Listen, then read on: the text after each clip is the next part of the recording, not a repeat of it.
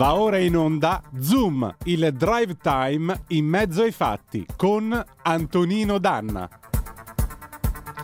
Ed ora subito la linea al boss delle magiche, magiche, magiche onde, Antonino Danna. Grazie camerata Magnetta, avete udito le parole alate del trio Lescano che esaltavano con romana volontà e fascista ardore Tazio Nuvolari, il Nivola, il Mantovano Volante, il quale è lanciato con la sua Alfa Romeo ad innalzare sempre più in alto i destini alati e augusti nel nome della patria. Scusate, ma davanti al pezzo che è stato mandato in onda poco prima di cominciare, ciao Mimmo, grazie, ben trovato intanto. Però non si fa così, perché io mi sono mantenuto a stento dal commentare la canzone, tu invece l'hai fatta e sei andato anche oltre. Eh? E vabbè, poi mi parte il cinegiornale quando io, quando io sento queste cose in automatico mi scatta il cinegiornale. No, ma lo facciamo per quelli che credono che da qualche giorno in Italia è tornato, sia tornato il fascismo. Allora cerchiamo di confortarli in attesa che arrivi la suora con i calmanti, ma eh, allora cerchiamo di dire qualcosa di fascista in modo tale che così abbiano motivo dire che in Italia è tornato il fascismo. No? Vabbè, io ti saluto Antonino, buon proseguimento di trasmissione.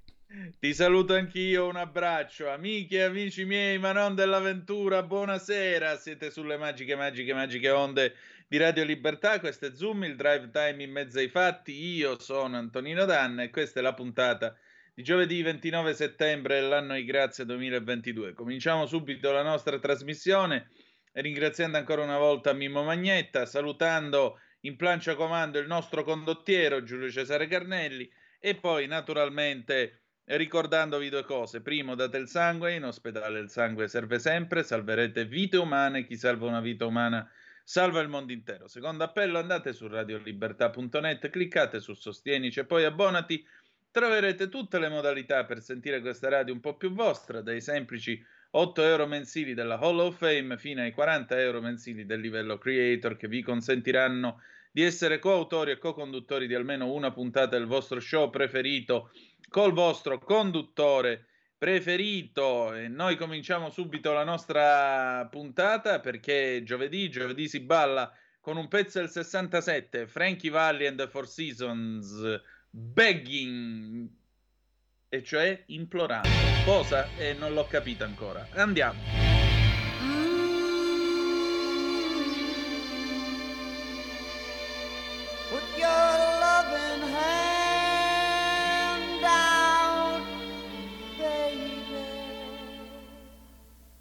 I'm begging.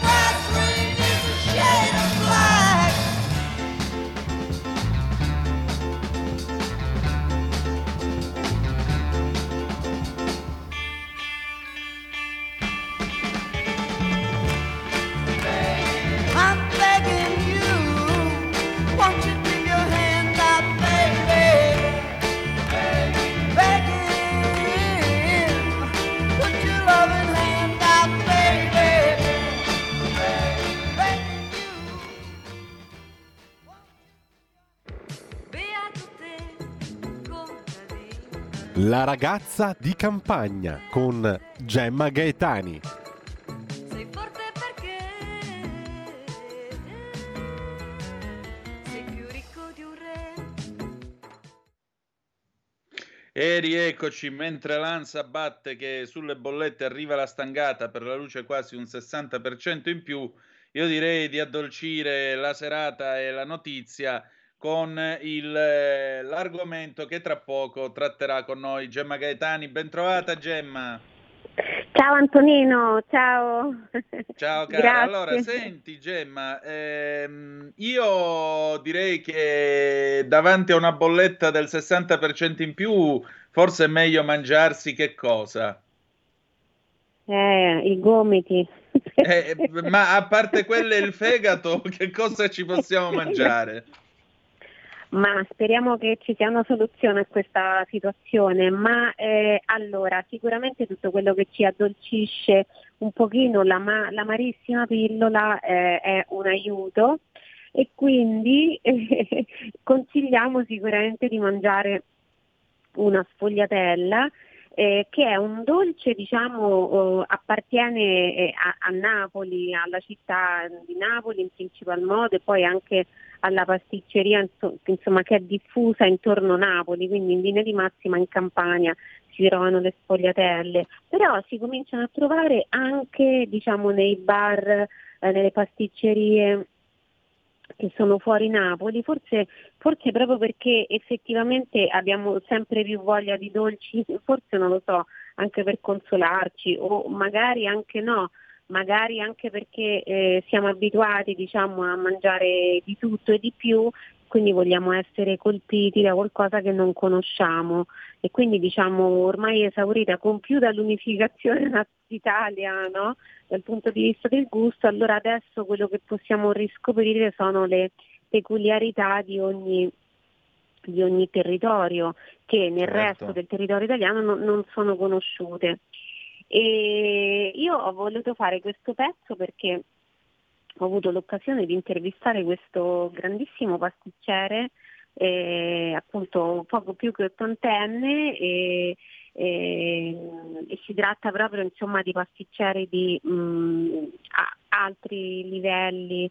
Eh, in questi casi secondo me l'età fa tanto Um, e abbiamo parlato di sfogliatelle perché sono diciamo, il suo punto forte, il sabatino Sirica eh, che ha la pasticceria San Giorgio a Cremano, eh, pasticcere del Calcio Napoli che ci ha anche raccontato qual era la torta preferita di Diego Armando Maradona, cioè la torta panna e fragole.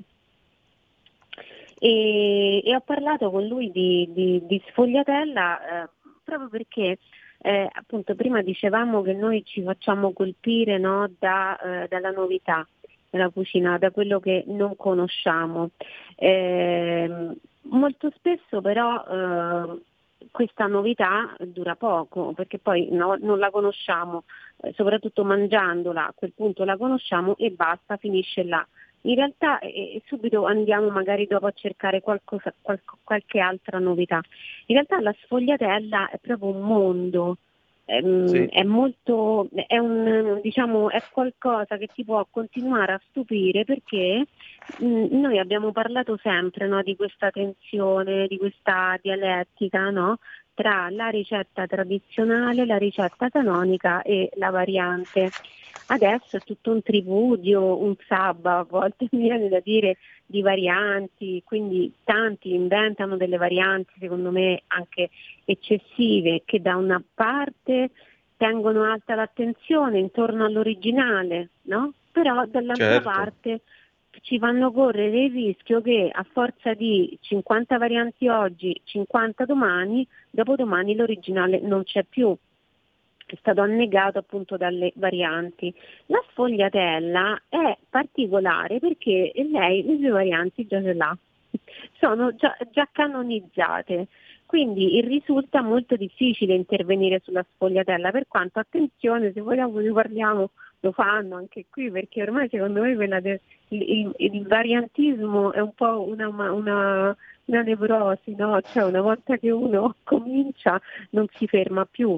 E, mm, quindi tutto quanto oggi viene preso mm, in mano e, e riadattato eh, a volte con senso, secondo me, altre volte proprio no, senza cervello, tuttavia eh, se ne parla.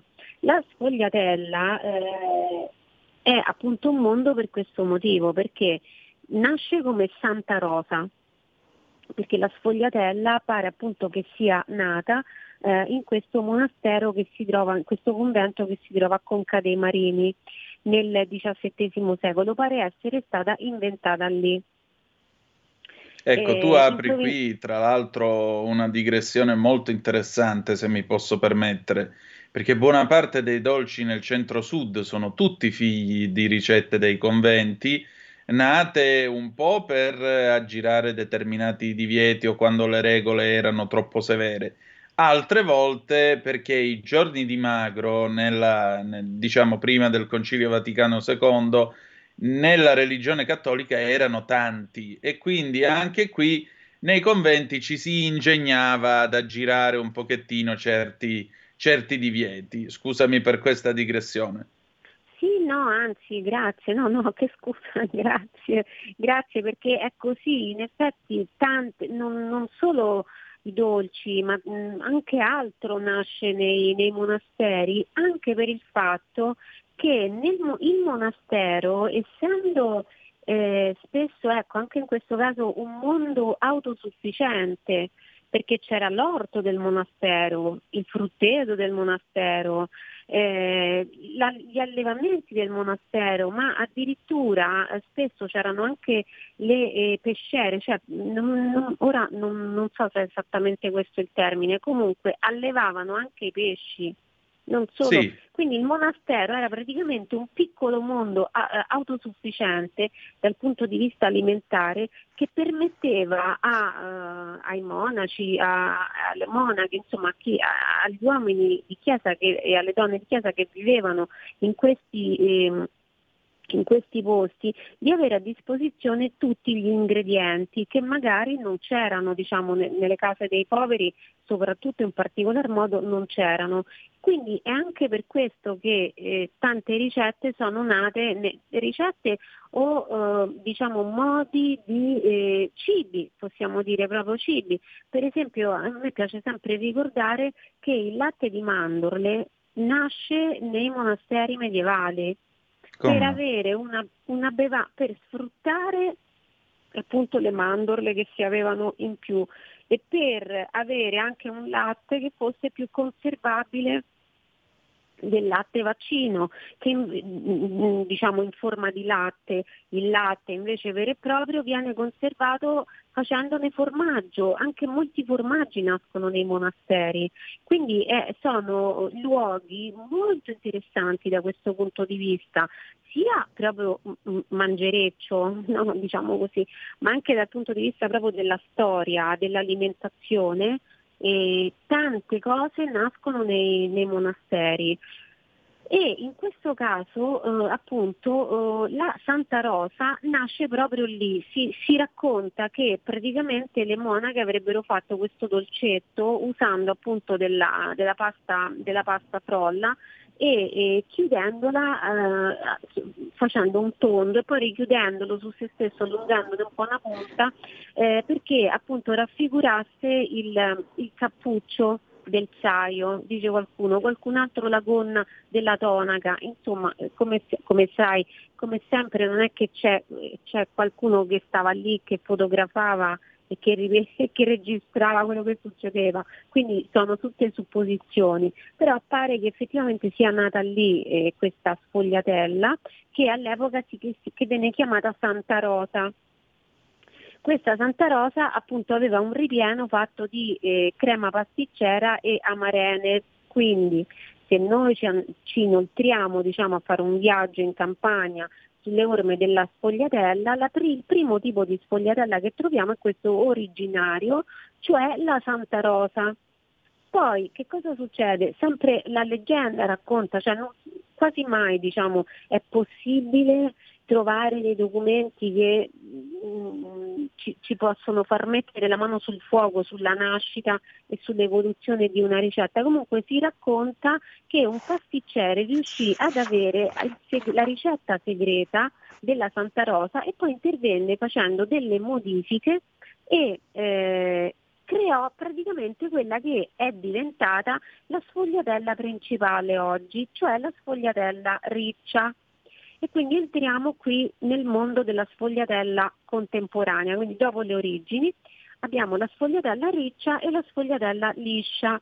Quel riccia significa arricciata, avvolta su se stessa, perché? Eh, lo è anche la prima, no? quella originaria, eh, però eh, perché è ripiegata su se stessa, però qui con la sfogliatella riccia noi ci troviamo veramente di fronte ad un'opera proprio di architettura piuttosto particolare che ricordo, personalmente mi ricorda certe architetture mh, diciamo, mh, che sono più comuni in Oriente, per esempio i giapponesi sono molto particolari, no? quando loro sì. addirittura fanno questa frittata che è una cosa io ogni volta che la vedo rimango una frittata che non è costruita per orizzontale, cioè rovescio le uova dentro la padella, le faccio friggere, l'altezza di quella frittata sarà data da le, le, il composto di uova sbattute che si sistemano da sole, no? seguendo la legge della gravità. No. Loro che cosa fanno? Fanno, questa, mh, fanno uh, friggere eh, un pochino di impasto di frittata, eh, altezza diciamo crepe.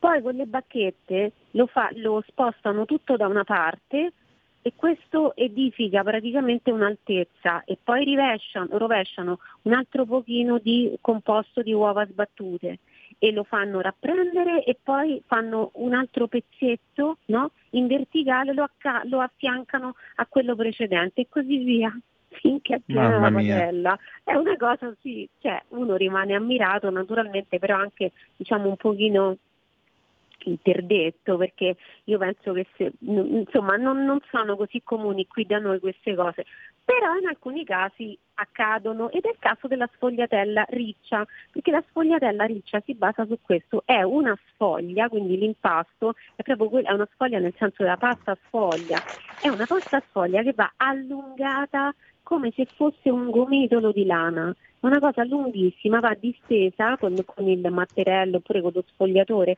come ci ha spiegato Sabatino Siri, che poi va dopo essere stata allungata, praticamente questa striscia va arrotolata su se stessa. Eh, prima di arrotolarla deve essere, sempre questo per faticare ancora di più, deve essere ben spalmata di strutto. Poi arrotolo questa striscia lunghissima su se stessa senza premere troppo, senza appiccicarla, però devo fare appunto una specie di, di rotella, di maxi rotella e l'arrotolo, l'arrotolo e praticamente mi viene fuori come un salame. A quel punto, dopo averlo fatto riposare, taglio sempre con delicatezza, se no si sfascia tutto, taglio delle fettine di questo salame e poi tengo con una mano questo, questo tondo, che a, quel punto mi troverò in mano questo tondo e con le, uno o due dita dell'altra mano, col pollice, insomma premo piano piano, piano piano, piano piano a diciamo, eh, creare un triangolo da questo, da questo tondo, un triangolo che si creerà come? Con le, le sfoglie che sono arrotolate, ok? Che si scivoleranno una sull'altra, aiutati anche da, aiutate dallo strutto. Ci metto dentro il ripieno, chiudo questa, questa sacca diciamo, che ho creato e ehm, quando poi la metteremo a cuocere in forno, come fa sempre l'impasto sfogliato, sia quando è lasciato diciamo, ehm, disteso per orizzontale, sia quando lo arrotoliamo su se stesso, come avviene per esempio nel cannolo, e cuocendo l'impasto sfogliato si separerà, cioè ogni sfoglia si allontanerà un pochino dall'altra, eh, questo anche per effetto dello strutto no? che fa in modo che non si, non si appiccichino quegli strati di sfoglia e quindi noi ci troveremo davanti una cosa che somiglia a una conchiglia che è croccantissima perché si dice appunto che la sfogliatella, un po' come si dice che la pizza che deve fare crunch, la stessa cosa si dice anche della sfogliatella riccia, cioè che deve essere croccante.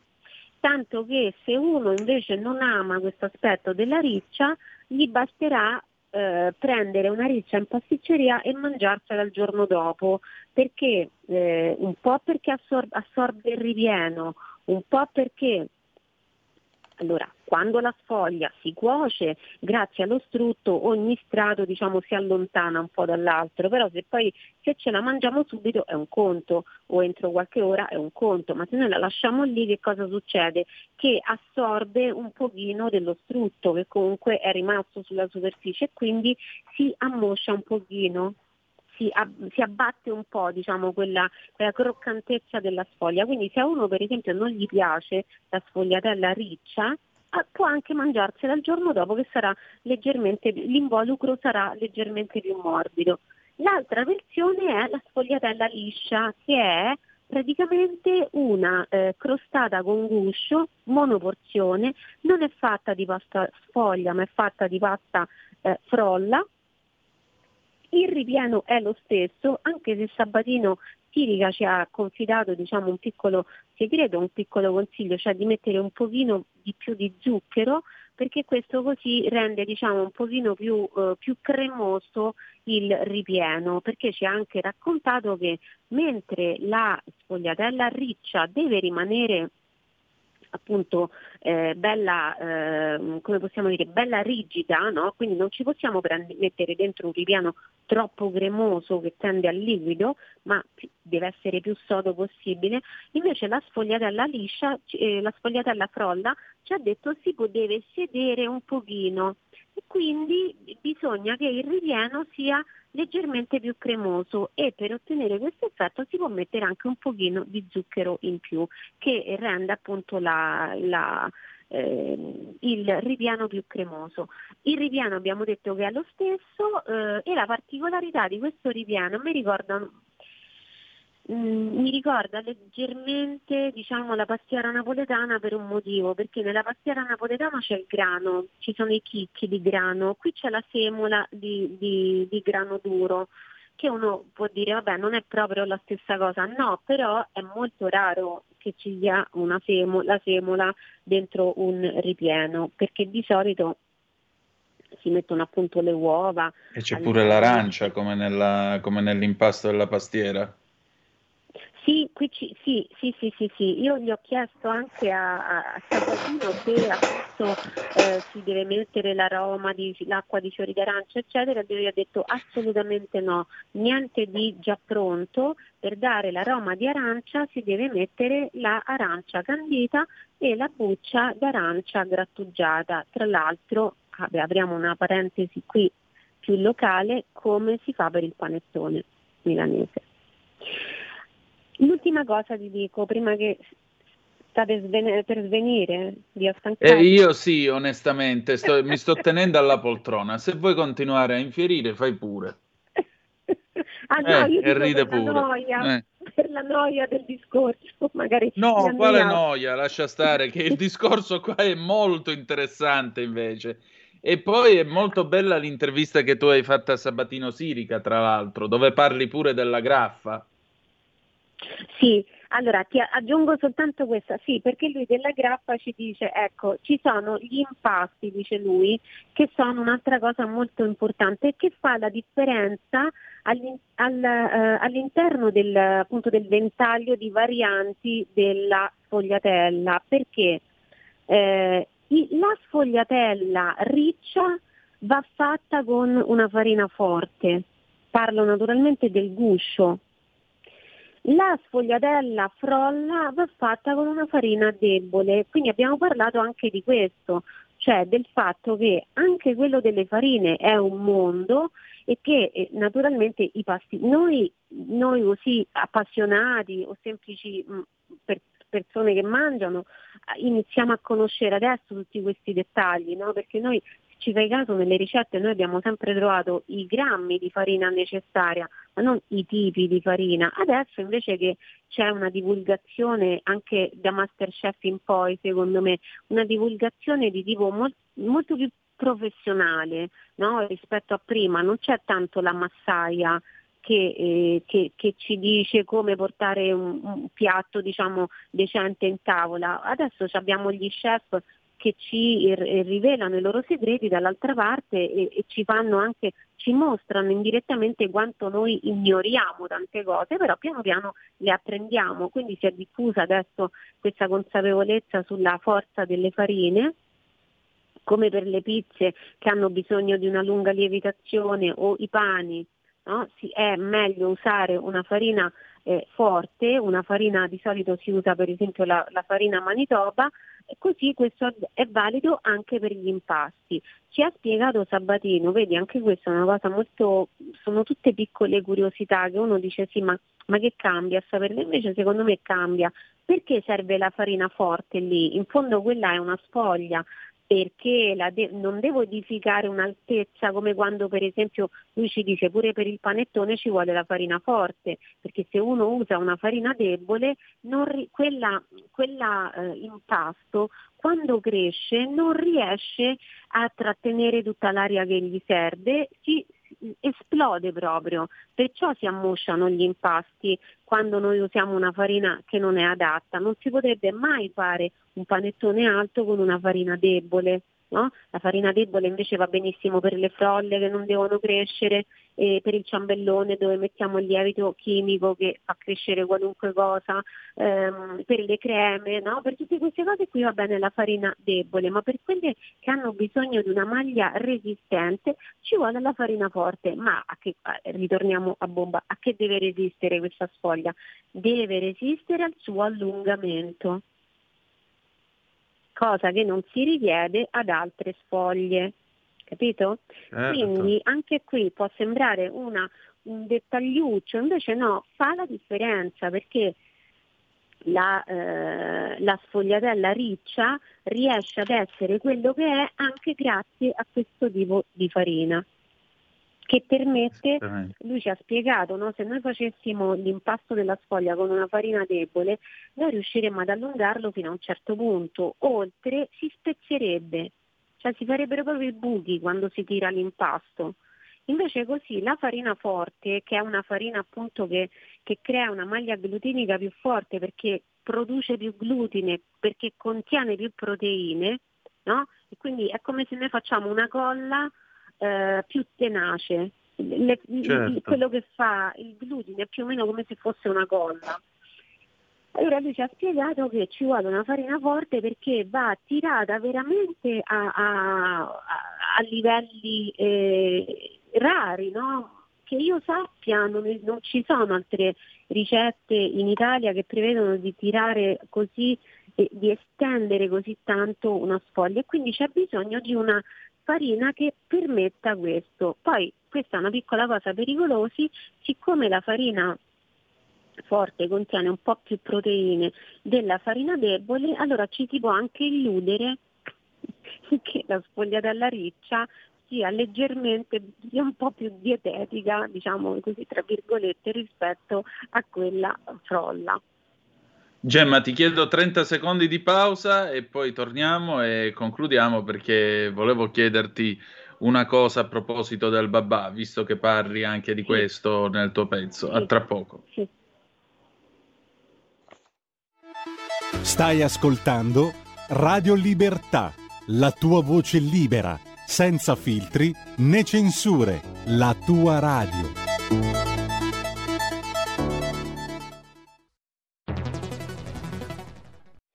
C'è chi te la racconta sbagliata e chi te la racconta male. C'è chi te la racconta tagliata e chi te la racconta al contrario e chi non te la racconta affatto. QDS te la racconta giusta. Ogni giorno la tua terra, il suo presente, le sue attese, la sua volontà di rinascita. Leggi, abbonati, scegli il quotidiano di Sicilia. L'informazione giusta per crescere insieme.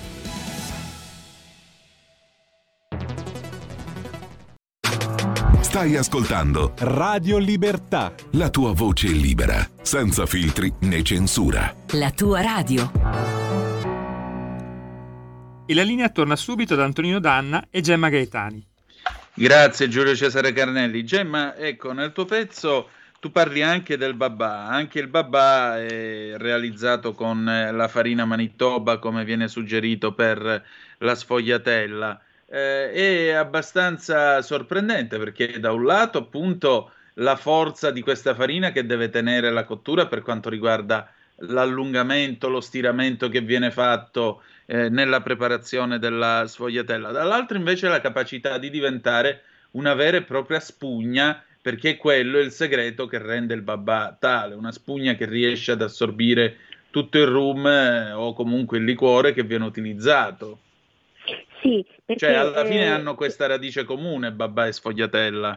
Sì, infatti io ho inserito la ricetta, Sabatino ci ha dato appunto le sue ricette della sfogliatella riccia, della sfogliatella eh, liscia, eh, scusa frolla, ehm, non della, della Santa Rosa, ehm, perché la Santa Rosa comunque è più diffusa nel, nel, più nel salernitano e a Napoli è molto più diffusa invece la, questo, questa coppia di sfogliatelle e poi c'è neanche una versione che si è diciamo, aggiunta un pochino più recentemente che è la coda di Aragosta, che è una riccia, sì. eh, però diciamo con la, la, la con la, la panna. Ma, quando tagliamo, quando noi tagliamo no, la fettina e che dopo dobbiamo diciamo, triang- trasformare in un triangolo, la tagliamo più spessa. Quindi la coda d'aragosta è una, una sfogliatella riccia, un pochino più lunga un pochino più larga, un po' più grossa. Tra l'altro non ho neanche detto che la differenza, c'è anche una differenza fra i ripieni perché la eh, riccia eh, e la frolla hanno un ripieno appunto di semola, ricotta, eh, arancia, candita, mentre invece la eh, Santa Rosa, l'abbiamo detto prima, questo invece l'avevamo detto che la Santa Rosa ha la crema pasticcera e, la, e le amarene sciroppate. E poi per quanto riguarda il babà, lui ci ha fatto l'esempio per farci capire un altro dettaglio importante riguardo al comportamento della farina forte. Lui ha detto che la farina forte non è l'unica garanzia in pratica no, di un impasto tenace. Non devo solo usare la farina forte, in alcuni casi, come nel babà, io devo anche impastare il più a, lu- il più a lungo possibile, perché se io non faccio questo, nonostante io abbia usato una farina forte, eh, quando poi dopo aver cotto io vado a impregnare il babà, no? di, in questo sciroppo dolce appunto fatto con, con il rum anche, eh, che cosa succede? Che il babà non si comporta come una spugna e si sfascia. Si rompe in quel momento, non quando cuocio. Allora, ha detto in questo caso, anche se io uso la farina forte, la farina manitoba, ma impasto poco, non mi viene il babà perfetto. Invece io devo usare la farina forte Manitoba, ma devo anche impastare a lungo, perché devo ottenere, è la stessa cosa tra l'altro che, mm, che riguarda i vari lievitati dolci, no? i panificati dolci, c'è anche il panettone. Se tu non chiudi bene l'impasto, cioè non lo lavori fino a, eh, appunto alla chiusura, si riconosce la chiusura dell'impasto anche perché anche quando finisci di lavorare il panettone o anche il pane si vede proprio che è lucido, si crea questa massa, no? È be- ben amalgamata perché vedi anche che è lucida, come se si certo. fossero richiuse le molecole su se stesse, avessero inglobato tutto, tutta l'area che devono inglobare, la, appunto la, le, le, proteine della farina hanno assorbito tutta l'acqua che devono assorbire perché l'impasto serve a questo, a far assorbire a quelle, a quelle eh, ai, come si può dire, ai granuli proprio di farina, questi microgranuli, a far assorbire l'acqua. Dopo l'assorbimento si crea appunto la maglia glutinica, cioè si uniscono tra di loro. Sono tutte cose che noi non vediamo con gli occhi, però le, ci vuole il microscopio, però noi, lo, noi riconosciamo poi con lo, con, guardando un impasto se è chiuso o meno, cioè se è lavorato fino al massimo livello possibile perché lo vediamo che è lucido. E questo certo. serve, come serve a, fare, a, svilu- a far sviluppare bene un pane, un panettone, a far venire i cosiddetti alveoli dentro, che man mano che cresce la bolla d'aria rimane dentro no? e quindi quello che noi vediamo, quella specie di buco in realtà, quindi è un punto in cui si era sviluppata dell'aria, così quando facciamo il babà noi otteniamo una specie di, di, spugna che poi reggerà nel momento in cui noi l'andiamo a, inserire in questo, in questo, liquido che ricordiamoci non è solo liquido, è pure dolce e alcolico, quindi è un liquido che attacca diciamo di più una materia rispetto a una semplice acqua. Certo. Gemma, senti, io niente, devo chiudere qui, però credimi, ci starei delle ore a sentire tutte queste, eh, tutta la storia in fondo, perché appunto c'è anche scienza in quello che noi realizziamo in cucina. Dimmi solo una cosa, se ce la puoi fare questa anticipazione. Sabato, dici solo il nome della ricetta. Mm, eh, no, non abbiamo ricette sabato ah. perché abbiamo la seconda parte dell'intervista a eh, Auricchio. Ok, ok. Quindi allora. non, non, abbiamo, non abbiamo la ricetta, anche se sabato scorso in realtà io poi in corso così di diretta eh, ho, ho, dato al volo la ricetta, però così l'ho soltanto detta diciamo al volo, la ricetta per fare in casa la confettura di fichi, perché esatto. avevo portato con me un barattolo di confettura che avevo fatto io per far vedere che non ci vuole molto, se ci riesce una cuciniera come me ci riesce comunque. Ma tu sei brava, non diciamo fesserie. Allora, Gemma la ritrovate sabato alle 11, eh, da, alle, sì, dalle 11 alle 12 con una Gemma in cucina e poi lunedì sulle pagine di salute e benessere della verità e ovviamente il giovedì qui da noi alle 18.05. Grazie ancora Gemma. Grazie Antonino, ciao, grazie a tutti, ciao Giulio Cesare e ciao a tutti i radioascoltatori e telespettatori. Grazie. Ciao, alla prossima. Ciao, ciao, ciao. Ciao.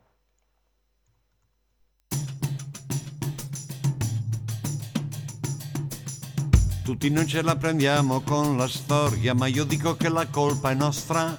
È evidente che la gente è poco seria quando parla di sinistra o destra. Ma cos'è la destra? Cos'è la sinistra? Ma cos'è la destra? Cos'è la sinistra? Fare il bagno nella vasca è di destra, fare la doccia invece di sinistra.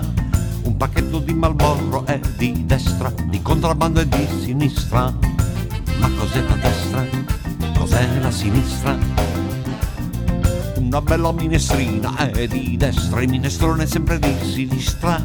Tutti i film che fanno oggi sono di destra, se annoiano sono di sinistra. Ma cos'è la destra? Cos'è la sinistra? Le scarpette da ginnastica o da tennis hanno ancora un gusto un po' di destra, ma portarle tutte sporche, un po' slacciate, è da scemi più che di sinistra. Ma cos'è la destra? Cos'è la sinistra? I blues che sono un segno di sinistra, con la giacca vanno verso destra. Il concerto nello stadio è di sinistra, i prezzi sono un po' di destra. Ma cos'è la destra? Cos'è la sinistra? Il collasso quasi sempre di sinistra, il regicazzo è più che mai di destra. La pisciata in compagnia è di sinistra, il cesso è sempre in fondo a destra. Wow, wow. Ma cos'è la destra? Cos'è la sinistra? La piscina bella azzurra è trasparente, è evidente che sia un po' di destra. Mentre i fiumi, tutti i laghi e anche il mare sono di merda più che di sinistra. Ma cos'è la destra? Cos'è la sinistra? L'ideologia, l'ideologia, malgrado tutto credo ancora che ci sia. È la passione, l'ossessione della tua diversità che al momento dove è andata non si sa. Grandissimo Gaber con destra e sinistra, ridiamo subito la linea ad Antonino Danna. E infatti destra e sinistra, questo pezzo è del 2001, perché al telefono con noi c'è Ale Musella. Ale, allora, quanti sono passati a destra e si sono convertiti nel giro di poche ore? Ben trovato intanto buonasera. Ciao, buonasera.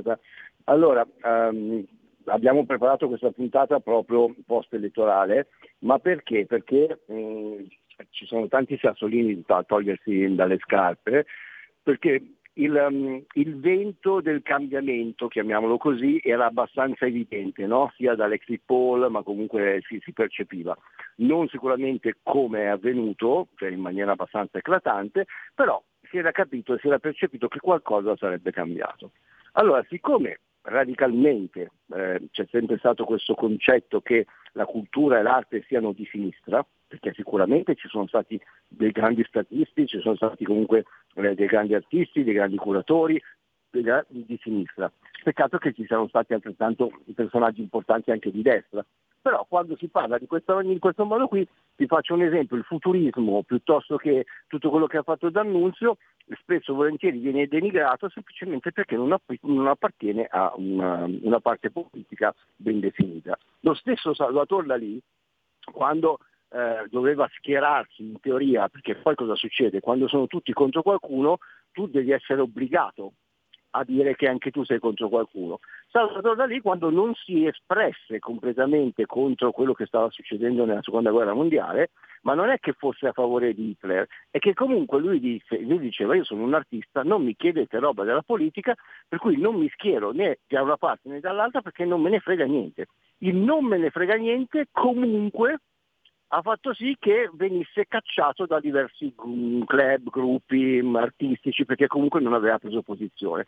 Per cui anche il non prendere posizione, spesso e volentieri, soprattutto quando si parla della sinistra, vuol dire che sei contro. Cioè o sei con me o sei contro di me. Il fatto che tu possa dire scusatemi, ma io guardo la persona, guardo l'arte, guardo quello che mi piace, a prescindere dal colore della bandiera, non è accettabile. Mm? Questo è l'inciso iniziale.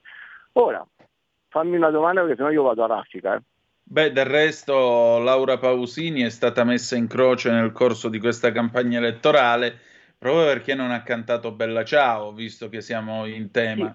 E su questo Sandra Milo, che voglio dire di frequentazioni con la politica, credo sia un'esperta, eh, ha detto chiaramente un artista deve essere libero di fare la propria strada indipendentemente dalle opinioni politiche che ha. E io credo che lei abbia detto una cosa ben più che condivisibile mi sembra una cosa di civiltà che ha, de- che ha, detto Sandra Milo. Ma certo, allora ci sono stati un fior di influencer, artisti, eh, cantanti che ancora, anche dopo mh, il risultato delle elezioni, eh, tu quali, quanti hanno minacciato di andarsene dall'Italia. Allora, prima di tutto è inutile raccontare che esiste, cioè quando tu mi associ la destra di oggi al Mussolini o al nazismo eh, stai già sbagliando eh, a prescindere, ok? Per cui sono proprio, è come se io ti dicessi allora tu sei stalinista, capito? Certo. Cioè, sono cambiate le cose. Allora, come sono cambiate per il comunismo, che anche se si chiama comunismo non puoi ricordargli tutti i danni che sono stati fatti dal comunismo, la stessa cosa funziona da questa parte qua. È una par condicio, però nell'arte e nella cultura non funziona così. Ti faccio un esempio, uh, c'è stata un, una persona che era nelle file del PD eh, che non ha preso la carica che pretendeva di avere, questo ti parlo di qualche mese fa, a, a Pietrasanta finalmente sta per partire il museo di Mitorai, che sarà un museo internazionale e che comunque mh, mm, accoglierà mostre molto importanti e ci darà lustro in tutto il mondo. Nel CDA del museo di Mitorai è stata messa un, odontoiatra, una donna odontoiatra del PD, mh, hm, perché dovevano dargli una carica. Allora, ah, quando ecco. si parla di cultura, devi mettere la persona giusta al posto giusto, che sia PD, destra, sinistra, non me ne frega niente, ma se io vado a vedere che nel CDA della, eh, del, di uno dei musei più importanti della Toscana c'è un odontoiatra perché gli dovevi dare un posto, allora fatti due domande, fatti esatto. due domande. Esattamente, esattamente. Anche perché cioè, non siamo più ai tempi della rivoluzione russa quando dovettero firmare l'armistizio con eh, il Kaiser e si presentarono i militari insieme con una cuoca e un contadino raccolti per strada perché comunque il popolo doveva partecipare ai negoziati di pace. Quindi mi sembra che quel tempo sia finito e anche da un bel pezzo, tanto per cominciare. Però esiste sempre questa idea gramsciana dell'egemonia e allora che cosa possiamo fare per migliorare questa situazione, insomma? Perché guarda, alla fine della fiera essere... che senso ha tutto questo se non un'appropriazione di potere.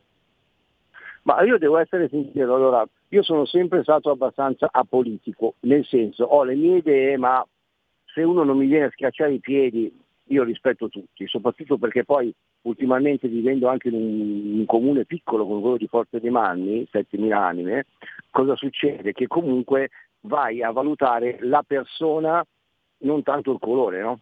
Perché comunque Certo. mentre se parli a livello nazionale eh, ci sono degli interessi diversi, eh, qua eh, a Forza dei Manni, non- nonostante sia la perla della Versilia, Bruno Mursi, che è il sindaco, che comunque è di una lista civica, che prima era del PD, adesso è più orientato verso destra, ma rimane sempre un civico, se, fo- se fosse stato del PD, per come lo conosco, perché lo conosco personalmente, qua a Forza dei Marmi so che avrebbe fatto bene e l'avrei votato. E questo per dirti, capito? Se non me ne frega, io non parto dal presupposto che se sei di destra o di sinistra sei giusto o sei sbagliato. Dimmi che cosa c'hai da dire e, e ne e ci sediamo. hm? Uno dei problemi Esatto. di questa campagna elettorale per chi ha perso è che si sono accaniti nel dire che cosa non facevano gli altri o che cosa ehm, non hanno avuto un programma, ma erano pronti a delare quello degli altri. E infatti poi si sono portati a casa questo tipo di risultato. A prescindere da questo, perché non voglio essere troppo politico, torniamo al discorso dell'arte. Curatori, galleristi, anche artisti, artisti un po' meno, perché ci sono ancora artisti che fanno delle battute del cappero, eh, tra l'altro estremamente cattive nei confronti delle donne, che non è che se la Meloni è una donna come la Boldrini, come ehm, la, Certo che come sì. la- capito? Per cui quando tu sei cattivo e, ehm, e- e- e imbecille nel commentare una donna, che sia di destra o di sinistra, dovresti comunque pensarci. Mentre invece qualsiasi offesa nei confronti di chi ha vinto viene passata tranquillamente nonostante sia un'offesa in primis a una donna. Ma Certo. questo chi se ne frega. Invece se tu, po- se tu provi a dire qualcosa contro Elodie, la cantante, eh, eh, no, allora non va bene. Contro Emma Beh, lì sei un porco sessista, mi pare chiaro, Eh, no? ma stai, scher- eh, stai scherzando? Cioè, io per esempio ho ripreso un curatore eh, che ho già intervistato, mh, che, che stimo moltissimo eh, per come scrive e come si occupa di arte, che ha, postato un post becero, ignorante, con la Meloni, con due meloni al posto del cielo, facendo degli sproloqui. Gliel'ho proprio detto, gli ho detto perdonami, io da te, ma gliel'ho scritto in, in maniera pubblica, da te questi post non me li aspetto perché tu avrai sempre spazio sulle mie testate per le scrivere di arte, però occupati di arte, perché se vedo che ti esprimi in questi termini, mi- cioè, sicuramente ti darò sempre spazio di, per parlare di arte, però capisci che non va bene. Certo no, ma tu, lui bene. fa, ma no, tu non capisci, no, sei tu che non capisci. Sei tu che non capisci. Ognuno deve fare il proprio mestiere. La signora Ferragni, che, che mi fa ridere perché comunque è il- l'emblema del capitalismo sotto tutti i punti di vista, ovviamente ha detto, ha suggerito ai suoi followers di votare eh, PD. Ok? Allora, fortunatamente la gente ha la testa e di conseguenza fino a quando mi consigli, a me no perché non me ne frega niente, che scarpa mettere è un conto, ma che tu voglia insegnarmi dall'alto del tuo non sapere niente politicamente dove devo votare, anche no. Beh, lei non sa niente anche storicamente perché ha avuto il coraggio di incontrare Liliana Segre ha avuto il coraggio di dirle che lei dell'olocausto non sappia nulla. E questo è una cosa che io trovo invereconda, andare a incontrare comunque la pensiate a livello politico, andare a incontrare una reduce di Auschwitz che ha visto il più grande abominio mai commesso da un uomo su un altro uomo, l'annientamento industriale dell'umanità, cioè non avete avuto la possibilità, non ha avuto la decenza di aprire il sussidiario delle medie, quantomeno per sapere che cosa fosse l'olocausto. Ma allora ti faccio una cosa che è un po' più populista se vuoi. Quando è andata, e ne avevamo già trattato velocemente, agli Uffizi, ok? Sì, È andata, si è fatta quattro foto e il giorno, la settimana dopo c'è stato il 20% in più di persone, di ragazzi che sono andati a vedere l'Uffizi. Peccato che non si fosse documentata, non è andata lì perché sapeva di cultura e ti ha raccontato qualcosa di quello che tu avresti visto. Ha semplicemente detto, come spot pubblicitario, venite a vedere gli Uffizi. Se tu chiedi Amen. qualcosa a lei relativamente a quello che ha visto in quelle circostanze, non lo sa. Allora, sei la regina delle pubblicità, sei la prima influencer al mondo, non come numeri, ma perché sei stata la prima ed è per quello che è ancora in auge, perché ricordatevi che tutte le persone che sono i primi a fare qualche cosa comunque rimangono e rimarranno sempre i primi e per cui onore a questo tipo di situazione. Però occupati delle tue cose.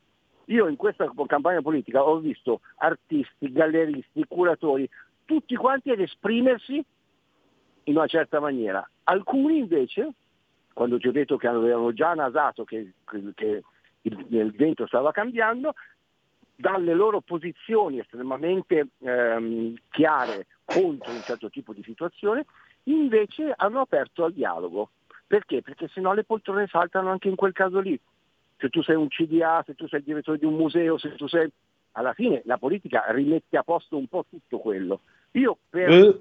per, in maniera... Mm, sono, ho parlato con persone eh, che comunque si sono schierate politicamente, ma che stimo moltissimo a livello culturale e artistico. Una di queste è per esempio Barbara Facci che ha due gallerie a Pietrasanta, ehm, è candidata come, mh, mm, come sindaco a, mh, mm, per Viareggio, perso come, come, lista civica, ha perso le elezioni eh, sul PD, un'ottima sta facendo un'ottima opposizione comunale, però a un certo punto è stata chiamata in causa da Fratelli d'Italia perché? Perché è una persona di cultura e per cui probabilmente le daranno delle cariche legate a quello che lei sa non è un odontoiatra e vado a fare il CDA di Mitorai, ma verrà utilizzata, verrà presa proprio per riuscire a ridare un disegno alla cultura italiana che adesso invece ha dei ruoli che sono ricoperti da amici degli amici degli amici.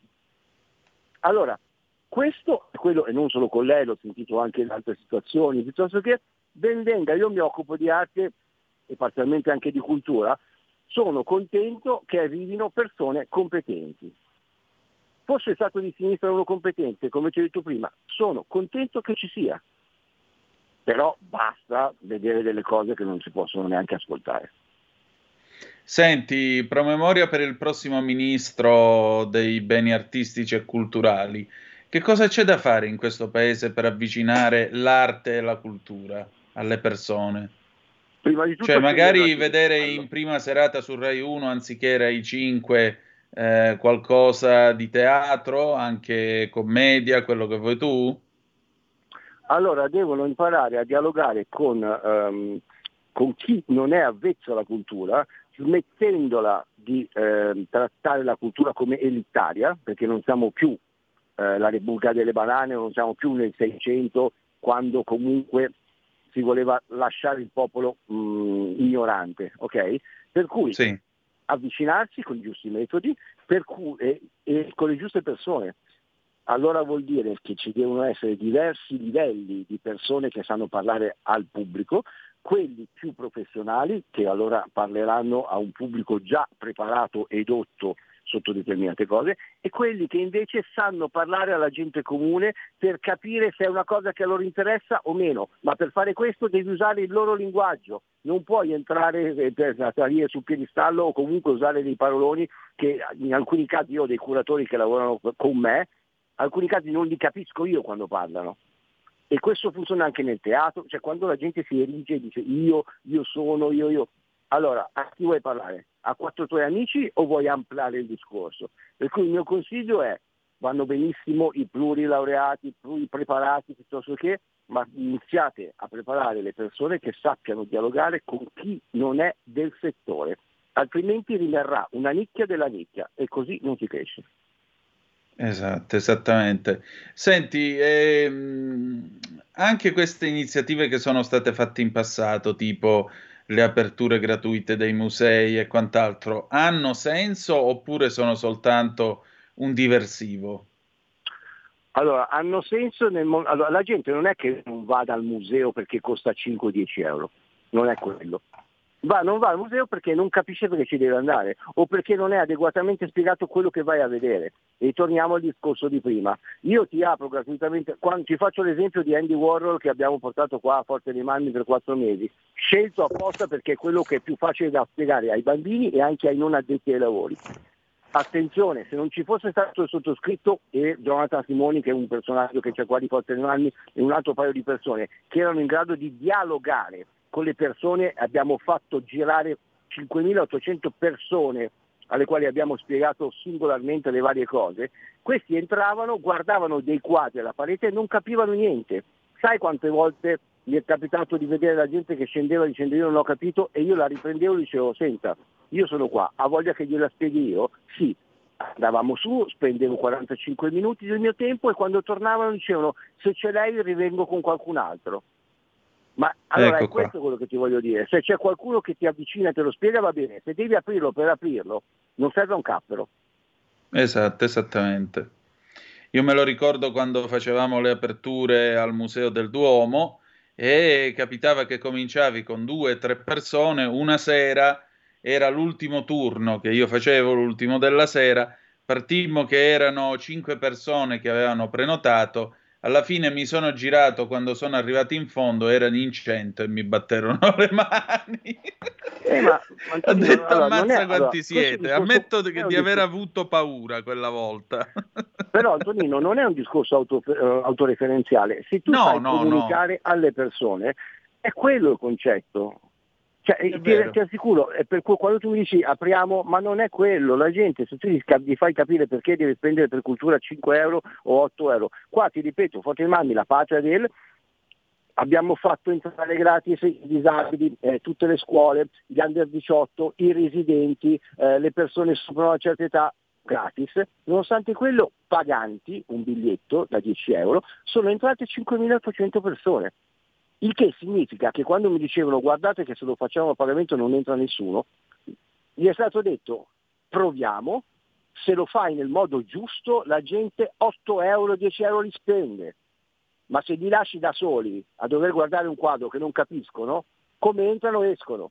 Quei 5.800 persone che hanno pagato sono arrivate dall'impegno costante nello spiegare cosa vedevano, se no invece che 5.800 sarebbero stati 580. Sicuro, poco ma sicuro, guarda, veramente. Poco ma sicuro. Insomma, non sarebbe ora comunque di tirare via, e con questo concludiamo la nostra conversazione ringraziandoti come sempre del tempo e della pazienza, non sarebbe ora di tirare via la politica dall'arte? Ma guarda, io chiudiamo così. Una delle, delle tante cose che ho visto che Letta aveva scritto è mi occuperò dell'arte italiana perché deve essere di, una, mm, di, di un'elite, eh, eh, perché, perché l'arte è elite per cui deve funzionare in questa maniera qua. Allora, detto da uno che si è sempre occupato di politica, che di arte non sa niente, ha cercato di mettere le mani anche sull'arte. Ma attenzione, se questo posto l'avesse fatto non Letta ma Berlusconi, l'avrei criticato lo stesso. Certo. Abbiamo una telefonata rapida, rapida per te, Vai. Alex. Eh, La prendiamo subito. Pronto, chi è là? Rapidissima. Allora, a Bologna hanno preferito Casini, un nulla facente, perché per me non vale niente, neanche una carta del cesso, a Garbi. Voglio dire, questa è la cultura italiana. Buona serata a tutti ragazzi, ciao. Grazie. 30 secondi di pausa e poi mi dai la risposta, Alex. Ok. Stai ascoltando Radio Libertà, la tua voce libera, senza filtri né censure, la tua radio. La linea torna subito ad Antonino Danna e Alessio Musella. Eccoci qua. Allora, la signora diceva a Bologna hanno votato per Casini quando c'era un uomo di cultura come Sgarbi. Tu come la vedi? Ci sei risposto da solo. Casini che tra l'altro da destra a sinistra, a sinistra a destra, a destra, per cui inciuci, non è un uomo di cultura. Sgarbi può stare antipatico, lo sai che l'ho criticato anche io alcune volte, però tra i due come spessore non mi sarei neanche posto il problema. E questa è la risposta. Bologna è sempre stata rossa, rimarrà rossa e allora avete fatto bene a votare Casini, perché ve lo meritate. Certamente. Grazie Alex. Un abbraccio e grazie a voi. Un abbraccio a te. E adesso parola a Totò e poi ufficio cambi. Gondrano! Sei sordo? No, no, comandi. Vieni qua. Sì. Oh, dimmi un po', le bistecche dove stanno? Ed qua sotto. Riportalo dal macellaio e fatti ridare i soldi che gli ho dato. Hai capito? Digli le bistecche non mi servono più. Va bene. Chiaro? Sì. Andiamo. E oggi che mangiamo? Come oggi che mangiamo? Eh. Ma scusami, il cavallo è morto. Sì. E allora? Bistecche di cavallo. Carne sana, rossa e nutriente. Vai! Vai! Eh, posso la roba? Oh! Oh, se, se, se- senti un po'. Comandi. Il cavallo è morto? Sì. Tu come cocchiere sei licenziato. Ergo, a partire da oggi, te ne dire di meno sul salario. È chiaro? Vai! Sì. Vai! E io pago! E io pago!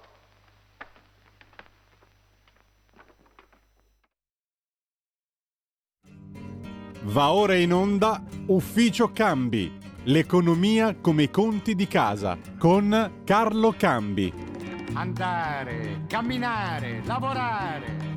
Andare a spada tratta, banda di timidi, di incoscienti, di indebitati, di disperati. Niente scoramenti, andiamo, andiamo a lavorare, andare, camminare, lavorare. Il vino contro il petrolio. Grande vittoria, grande vittoria. E dopo la sigla abbiamo con noi Carlo Cambi.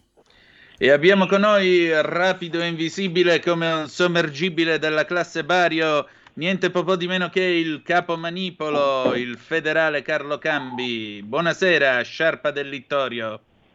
Eh, italiani, l'ora delle decisioni irrevocabili tocca sull'orologio della storia. Volete Ma voi ascoltare Radio Libertà? Eh? Ma tu dal 25 di settembre ti senti un po' irrevocabile? Io sì. Ah, no, io mi sento invece revocato. Io mi sento revocato e, e devo dirti la verità, sto scrivendo un pezzo che, devo- che sto- stavo finendo, eh, che mi fa dispiacere scrivere, Ah. perché molti miei amici che commerciano in giro per il mondo mi hanno mandato dei messaggi terribili. Uno vorrei leggervelo, che fa parte del pezzo che sto scrivendo. Primo giorno, Vai, della vai. nuova, primo giorno della nuova era fascista qui in America. Sta nascendo un sentimento verso l'Italia ultra negativo. Dove sono andato mi chiedono come sia possibile che l'Italia sia di nuovo fascista. Questa cosa ha implicazioni devastanti. Pizza, fezza e mandolino. Allora, la domanda centrale è, Mm. si può fare una polemica politica, una battaglia dura, ma si può intaccare il credito internazionale di un paese per portare a casa il risultato elettorale? Se sei Enrico Letta, sì, è evidentemente la risposta. Eh, ho capito, ma ora a questi che fanno i formaggi, i salumi, che già avevano dei problemi enormi, Certo. derivanti dai costi, dai prezzi, eccetera, eccetera, chi glieli ridà i mercati che psicologicamente si stanno, si stanno bloccando? Se vuoi ti leggo un altro messaggio che mi ha mandato un altro mio amico. Provo a vendere qui in Francia a una boutique del gusto di Parigi il mio prosciutto, ma dicono che temono che ora la loro clientela, tutta gente altolocata, non voglia la merce di un paese fascista e pensare sì. che ho sudato le sette camicie per farmi il mercato in Francia. La Sai qual è il fatto, Carlo? È che me lo stai dicendo tu e che stai parlando, cioè sto parlando con una persona seria, ma ti giuro, se me lo raccontassero penserei fosse una barzelletta. E invece questo è il mondo, è la realtà, è una cosa che succede per davvero. 0266203529 se volete intervenire. Cioè, ma è possibile davvero che sto cristiano dopo io non lo conosco questo tuo amico corrispondente o quello che è, cioè sto cristiano dopo una vita che è arrivato sul mercato in Francia e vende del prosciutto, voglio dire, il prosciutto non mi pare sia un argomento politico. Eppure c'è gente che va là e gli dice no, non possiamo, non, non accetto di acquistare prodotti da un paese fascista. Grazie Letta. Eh sì, Ma, cioè, guarda che Eh. veramente io mi, me- cioè, ma io mi tocco veramente, ma in che razza di mondo vive certa gente? Eh, non lo so, questo è quello che succede, è quello che ti voglio, che ti racconto e, e mi dicono che insomma mh, il boom dell'export che sembrava dovesse, come dire, eh, arrivare per quel che riguarda l'agroalimentare a, a dei risultati straordinari quest'anno, eh, essendo peraltro il primo che eh, sbatte sui, sulle impressioni di consumo e quindi sui sentiment della gente, ha avuto un, uh, un, brutto, un brutto risveglio. Cioè, ma io non oso immaginare, per esempio, a qualche salone o qualche fiera all'estero del cibo, dei prodotti italiani. Cioè, io mi immagino veramente qualcuno tipo la Francia o la Germania o qualche altro paese, qualche altro stand che solleva il problema, no, noi non esponiamo accanto all'Italia perché è un paese fascista. Eh, cioè, ma, ma, stiamo parlando o la gente che fa le proteste fuori, no, ai prodotti italiani, boicottate la pasta. Ma stiamo scherzando mm. qui. È così. Te lo giuro, mi sto sentendo una nullità io che non c'entro niente, mi credi? No, no, cioè, eh no certo. Mi sto sentendo uno zero, veramente. Eppure è così, insomma, eh, e, e, mi pare che sia una roba che, eh, che è destinata a... A durare, purtroppo. Mm, sì, però il problema è sai, che, una, che a rifarti l'immagine ci metti una vita. Certo. Eh. Certo. Cioè, ragionando così, quanta gente non dovrebbe esporre accanto a un gazebo tedesco? Eh sì, infatti. Io. Eh. Che schifo. Eppure, eh, non pare che questo allarme sia suonato. No. No, stanno da giorni a preoccuparsi di quello che farà Salvini, di quanto, eh, di quanto è detestabile questo governo che verrà, di quanto faccia mm. eh, ribrezzo ai sinceri democratici questa maggioranza. Questa è la, la, mm. questo è il mondo in cui io e te viviamo, veramente. Fermate il mondo, voglio scendere. E poi ti arriva un cristiano che fa da 30 anni questo mestiere e dice io non posso vendere il prosciutto in Francia perché nella boutique, nella boucherie lì a Parigi mi rispondono e eh vabbè ma noi non possiamo prenderci le critiche dei clienti che dicono vendete prodotti di un paese fascista. Sì, certo. Commovente, commovente. Eh, e questo è il quadro, capito? Eh No, io resto senza parole, guarda, veramente.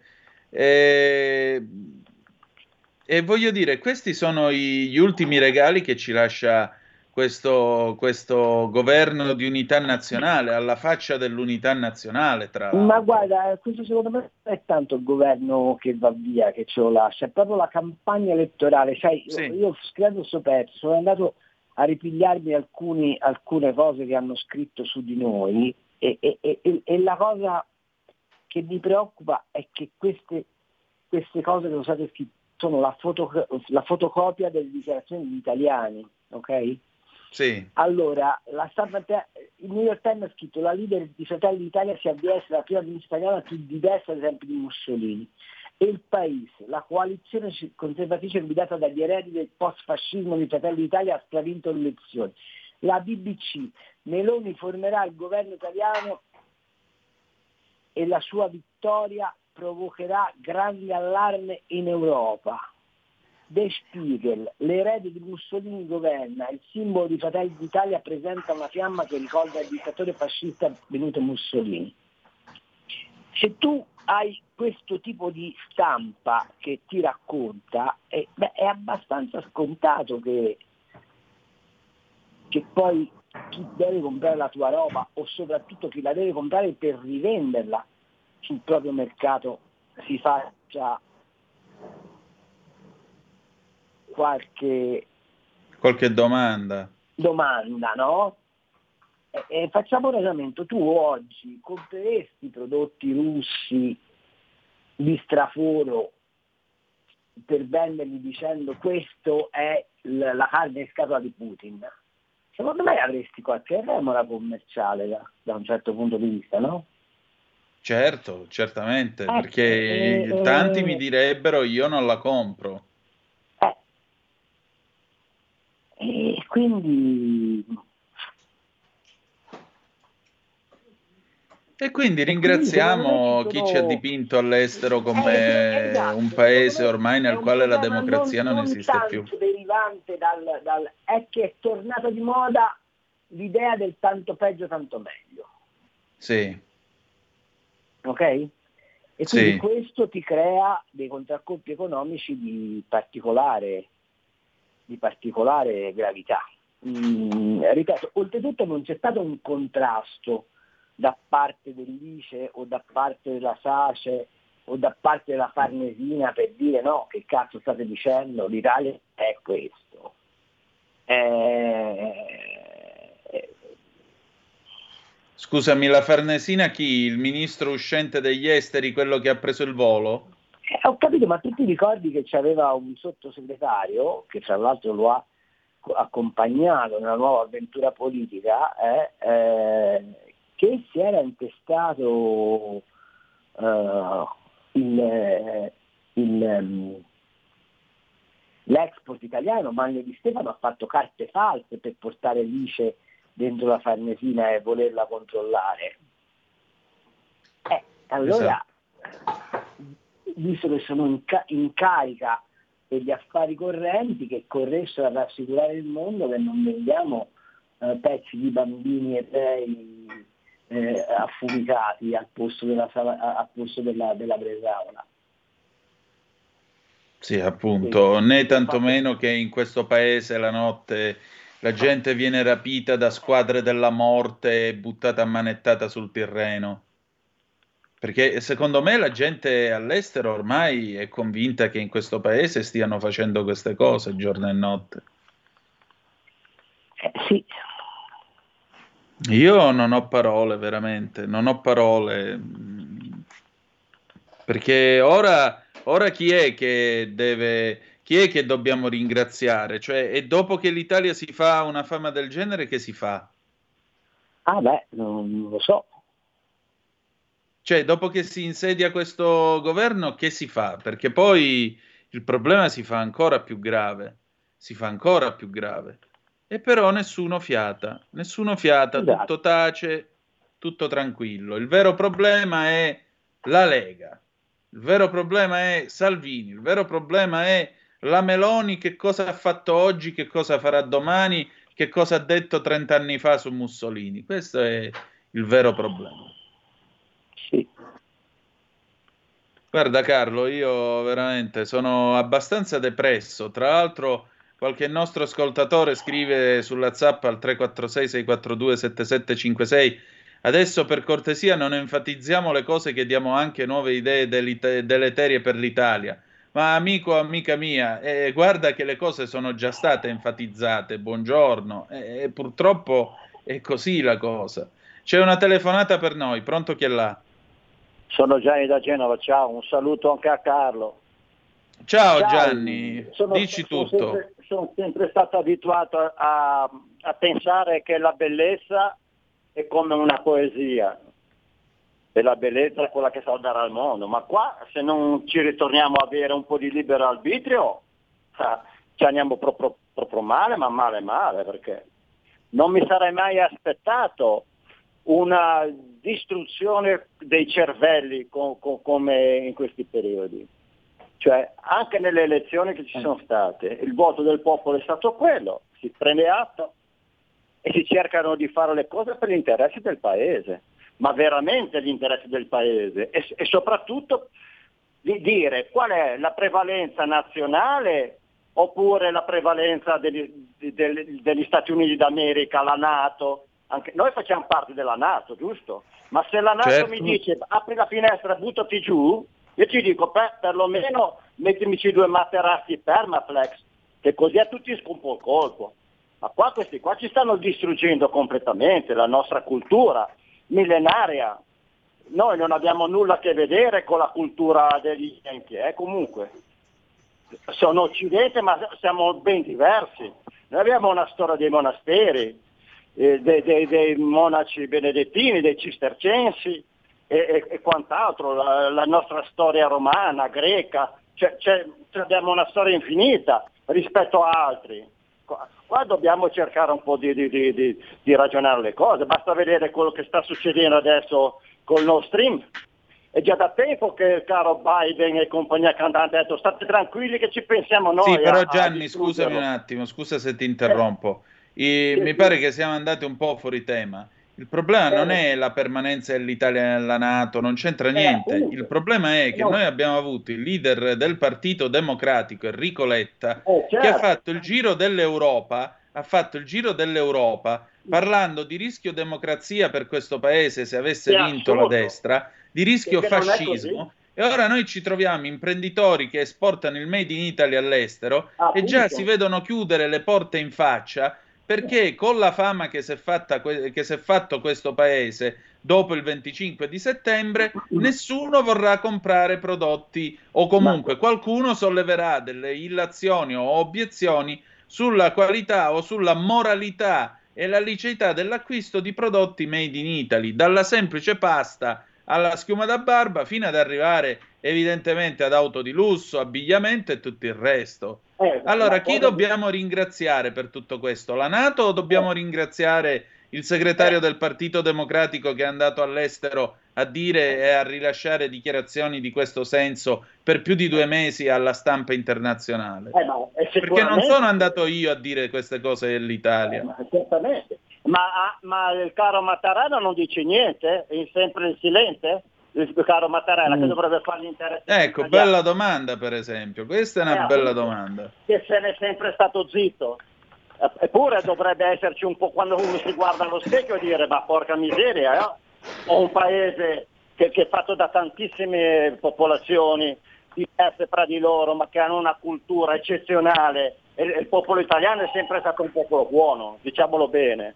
Le- Sì, ma voi vi siete resi conto di una cosa di questa edizione di Ufficio Cambi stasera?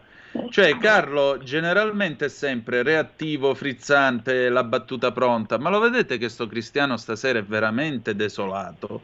Io lo trovo Sì, sono, avvilito. molto, sono molto preoccupato perché ehm, E preoccupi ah, pure me, perché trovarti così mai mi era successo, detto tra perché, noi. perché avendo da tanto tempo per le mani le, le questioni economiche, è la prima volta che mi capita di sentire degli amici imprenditori che mi tirano per la giacchetta dicendo scrivete qualcosa perché altrimenti andiamo per aria. Ed è la prima volta da quando mi occupo di economia, ormai sono vecchio, che mi capita di dover eh, immaginare un'azione di marketing per rifare un'immagine all'Italia.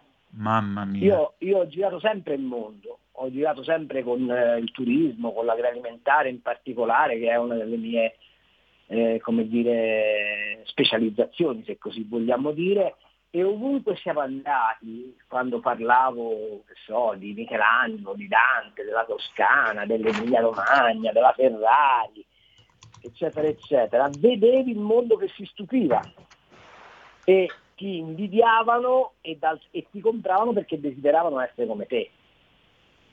Esatto. Se scatta la pregiudiziale politica del fatto che siamo tornati ad essere fascisti, guardate che non c'è, non c'è Ferrari che tenga, non c'è aceto balsamico che tenga, è un'aggressione eh, eh, molto forte e questo mi preoccupa assai.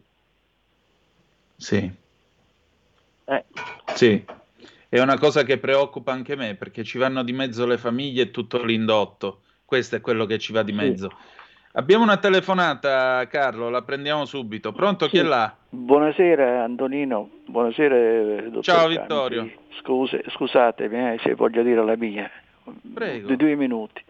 Stamattina nella rassegna stampa Torino, dove c'è Giannetta, dopo Giannino, Giannetti, il grande giornalista, no? Giannini, Della sì, la stampa di Torino. La svicolettata su Salvini, che la Melone non giù un posto, che l'interno non lo può fare, e, e, e leghisti non giudono niente. I leghi- e- e- noi della Lega siamo a pari, questione di deputati più e meno, tutte e tre da, do signor Berlusconi a noi. E allora uno dei, dei tre tira la spina cade tutto. Quindi questo lo sanno pure i bambini, solo che loro attaccano con delle menzogne, stanno attentando la Lega per mettere la Lega all'interno della Lega e mettere il suburbio, perché quando un cittadino semplice che non segue la politica si sente dire Melone non giura questo, Melone ha detto questo, chi e poi tu vedi nella copertina della stampa dove dice, tra virgolettate, che Melone ha detto che al Sabino non ci dà il posto, e ancora non si sa niente. E quello non ci dura questo, eh?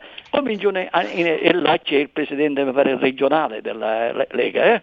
In Piemonte. Perfetto, poi vai a, a pagliare all'interno e dice ma hanno suggerito un dirigente di Sorella d'Italia, Fratelli d'Italia come si chiama, vabbè, dico, una- questo è un inserimento tra IDE, Repubblica e Travaglio, stanno inserendo in modo che eh, i cittadini che votano Lega, cioè lo zoccolo duro, riescono a farle sbandare. Te sappiamo che ci fa il ruffiano, chi ci fa questo, e mettono la zizzania all'interno del partito. Ci stanno inserendo, si sta nominando il partito con questo sistema, perché poi o- ognuno si fa una cultura, c'è chi sa, e poi anche se viene smentito, resta quella, quella è una vergogna di stampa, è un parabutto quello che scrive queste cose. E, e quello che ci mette, il direttore ci mette pure un visto, va bene così, quindi lo fa passare, è uno schifo, è uno schifo. Non ci, non ci perdiamo di anime. La rassegna stampa americana tutti noi abbiamo la storia del fascismo, non ne posso più. Va bene, lo sappiamo tutti, ora si cominceranno a preparare la base, i centri sociali, i co- quindi teniamoci forte perché già era una cosa che era prevendevata, caro Antonino. Però restano sempre i soldi su- sul lavandino, quindi cerchiamo di essere più allegri.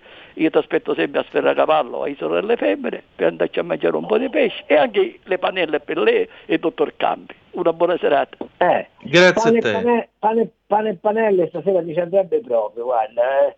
È Ma un lo sai che pure a sem- me una bella botta di pane e panelle e pane cameo se è non un- sarebbe è un assolutamente cibo male. semplice, assolutamente mediterraneo. Però io volevo introdurre ora un altro argomento che è quello delle bollette. Non so se avete visto la botta che prenderanno le famiglie e le aziende italiane, vero? Sì, c'era allora la stampa, eh, la stampa, sì, l'ANSA batteva un più 60% in arrivo per tutti 59, quanti. 59, Ma già ieri qualche ascoltatore ci ha mandato eh, le, le sue bollette, però c'è un'ultima telefonata che eh, prendiamo Prego, subito. Pronto, chi è là? Facciamo un po' di Ciao, sono Mauro di Reggio Antonino. Ciao. Allora, io ti sto telefonando do- do- da, da Reggio Emilia città, Bibbiano, a- al di là dei bambini è stata sempre, da sempre, da- da- fin dall'epoca matildica, la culla del parmigiano, perché là è nato. Io conosco alcun- un paio di persone che per tre generazioni hanno fatto i contadini allevando mucche, no, latte particolare perché deve avere una determinata quantità di grasso al di là del latte da bere, no? E si sono dannati l'anima, già il nonno, il padre il figlio, che ormai eh, non sta più in piedi, hanno ampliato tutto, hanno cercato di fare qualunque cosa e io mi devo sentire dire perché ci saranno dei momenti di crisi nel consorzio del parmigiano reggiano che già non si sa visto che è imitatissimo. E io mi devo sentire non ne parliamo poi dell'aceto balsamico che a Modena e anche nella provincia di Reggio eh, è quello, e tutti gli altri prodotti prenderanno una botta strampalata. L'Arera ha alzato del 59%, abbiamo l'euro che è a 0,97, i titoli, i BTP a 10 anni al 4,50, mentre i trentennali e i cinquantennali hanno un reddito più basso. Adesso tu dimmi come diavolo andiamo a finire? Io ti dico non abbiamo più i fondamentali eh, perché è crollato tutto quello che ave- avevamo costruito dal 48 arrivare all'89 quando è caduto il muro di Berlino e ci hanno abbandonato. La storia è solo questa e se ci metti insieme il 92 con Scalfaro, con l'omicidio di Capaci e con, con, con Crax e con tutto quello che c'è venuto dietro è stato solo e semplicemente cercato. Eravamo troppo forti, non siamo caduti come la Grecia, ci, abbiamo- ci hanno messo 30 anni di Europa e 20 di euro e adesso siamo a zero, un, pro- un paese da vendere a pezzi. Ciao. Eh, Selling Italy by the Pound, i Genesis ci potrebbero fare un altro album. Carlo, di la tua. Allora, eh, dico la mia, la mia è che stiamo messi malissimo e che credo che tutto sommato stiano venendo al pettine errori trentennali, cioè voglio dire, la costruzione dell'euro è stata una costruzione bislacca, bastarda, ma quello che io trovo sconcertante è che si continui a parlare di Europa e di riferimento europeo a fronte del disastro che la von der Leyen e anche la Lagarde stanno combinando. Allora, volevo ritornare sulle bollette, sì. il conto l'hanno fatto, dicono che costeranno 1300 euro in più a famiglie, se ci metti il trascinamento dell'inflazione il conto arriva a 5000 euro all'anno per famiglie, perché insieme all'energia elettrica poi ci sarà la botta sul gas che è rinviata a metà ottobre, ma arriva pure quella, poi immaginati il, la corsa esponenziale dei prezzi, ma la cosa più straordinariamente desolante è che l'Europa non è capace di mettere il price cap, lo immagina solo sul gas russo e pensa all'enorme contraddizione di dire siamo felici perché abbiamo portato la, uh, l'incidenza del gas russo al 9% e poi dici che metti il price solo su quel 9% e peraltro ne- nemmeno su quello lo metti a fronte di 15 paesi che lo chiedono, gli altri dicono di no, ma la cosa più clamorosa è la mossa della Germania, che da una parte dice no al price cap comunitario, diciamo così, dall'altra se lo fa in casa mettendo sul bilancio 200 miliardi di euro per calmierare ad imprese e famiglie il costo dell'energia e fa di questa crisi un fattore di competitività per schiacciare le altre economie europee. Allora il prossimo che mi viene a parlare di Europa Unita e il prossimo che mi viene a dire che Draghi è un grande perché aveva posto il problema del price cap a livello europeo, giuro Dio lo meno. Vabbè, è il minimo. Lo meno. Perché la Germania con uno scudo da 200 miliardi danneggia per prima l'Italia, che è il paese che produce maggiore energia elettrica, maggiore quantità di energia elettrica dal gas e il, mettere il price cap solo sul gas russo, cosa che peraltro non è stata decisa e non si farà, o forse la von der Leyen la farà travestendola da sanzione, atteso che peraltro oggi non scriverà nessuno, io non ho fatto in tempo a scriverlo, ma è una notizia che ho visto, da Tarvisio non è arrivato neanche un metro cubo di gas. Bene, Allora, atteso tutto... Eh? Bene dico sta- io. Appunto. Allora, a fronte di tutto questo noi abbiamo Draghi che dice restare uniti in Europa. Ma restare uniti in Europa per cosa? Per fare i servi per- ai crucchi. Per fare che cosa? Per, per- Per fare i per servi ai crucchi e farci maltrattare Esatto, all'estero con la scusa che esatto. siamo fascisti. Esatto, e, e tieni presente che questi rincari di 317 euro al mese a famiglia da bollette di gas e luce significano che tu avrai i consumi che crollano, ma l'inflazione che sale, quindi vai diritto dentro una stagione di stagflazione e noi non abbiamo capienza di finanza pubblica per fare fronte a questo shock. Ecco, Allora, la, la domanda che io mi faccio è, quando si strilla perché la Meloni e Salvini e il centrodestra dice rimettiamo mano al PNRR perché probabilmente le eh, emergenze economiche sono mutate, perché si strilla? bella domanda. 30 secondi di pausa e torniamo Eh, subito. La tua radio è ascoltabile anche con la televisione in digitale. Sul telecomando della televisione digitale o del tuo ricevitore digitale puoi scegliere se vedere la TV o ascoltare la radio. Risintonizza i canali radio e troverai anche Radio Libertà, canale 252.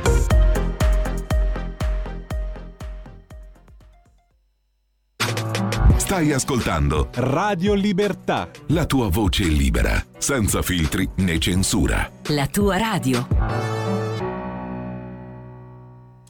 E ridiamo subito la linea a Carlo Cambi e Antonino Danna. Eh, stanno arrivando anche altre chiamate e c'è un vocale, quindi Antonino, quando vuoi sentire i vocali, dimmelo tu. Eh, facciamo concludere a Carlo il suo ragionamento. Prego Carlo. No, dicevo, dicevo eh, quale Europa è? Quella che utilizzando i diversi spazi di bilancio, eh, le capienze, è chiaro che la Germania che non ha praticamente, de- cioè che ha debito molto contenuto può fare fronte alla crisi energetica come meglio crede, cosa che non vale per l'Italia ma non vale manco per la Francia, non vale per buona parte dei paesi eh, europei che sono usciti molto indebitati dal, dal- dal Covid. Ecco, se la Germania utilizza il- gli spazi di bilancio per fare concorrenza agli altri e salvare se stessa affondando l'Europa, la domanda che io mi faccio è tutto questo europeismo che, che- che fine fa? Fa la fine, le- fa la fine di un gioco che in Sicilia si chiama Fotti Compagno. Esatto. L'euro oggi sta a 0,96 sul dollaro. Ah, Ci avevano raccontato che con la moneta unica avremmo dominato il mondo e che era indispensabile correre dietro l'euro perché nella globalizzazione senza una moneta forte ci avrebbero ammazzato. Ti dico la verità, io oggi preferirei avere una lira molto svalutata per poter vendere all'estero al netto della propaganda negativa che ci siamo autofatti. E c'è un altro tema che a me pare particolarmente preoccupante, sempre per- per- per- per ragionare di economia, ed è la distanza abissale che c'è tra le politiche europee e quelle della Truss in Gran Bretagna, che se ne frega altamente del contesto internazionale e dice faccia pure la speculazione, finché ho fiato intervengo con la Banca d'Inghilterra, come peraltro ha fatto ieri, calmando tutti gli spread, ma io ho un programma di abbassamento di tasse perché per me il rilancio dell'economia passa solo ed esclusivamente attraverso la produzione di valore da parte dei privati. Ora io domando, Esatto. Sarà pure una matta questa Truss, ma sta seguendo nient'altro che le orme della Thatcher, forse non è all'altezza di essere una Thatcher, però questo è quello che ha imparato nella sua carriera politica. Ma perché in Italia non è possibile fare un ragionamento del genere? Perché dobbiamo rimanere ancorati a una sorta di, di- di keynesianesimo riveduto e corretto in salsa socialista per evitare di liberare il paese da delle porre che lo stanno portando alla sindrome greca.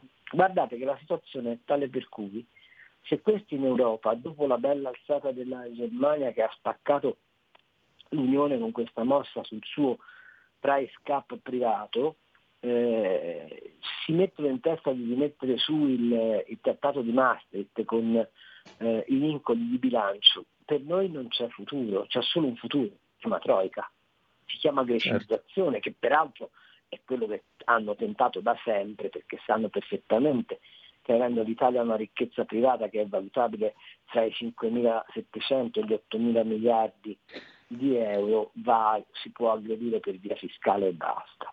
Ecco, questo è quello, il quadro che abbiamo di fronte. E la domanda che mi faccio è, sono sopportabili ancora e per quanto tempo i distinguo su ma forse la Lega fa l'appoggio esterno, forse eh, le elezioni sono andate male perché eh, non abbiamo ascoltato le categorie produttive, forse cosa che fanno alcuni oppositori di, di Salvini, ma, ma che fa in genere la stampa orientata verso il blocco di potere del PD, eh, questi sono dei dilettanti allo sbaraglio o c'è un problema più grave di salvare il salvabile di questo paese?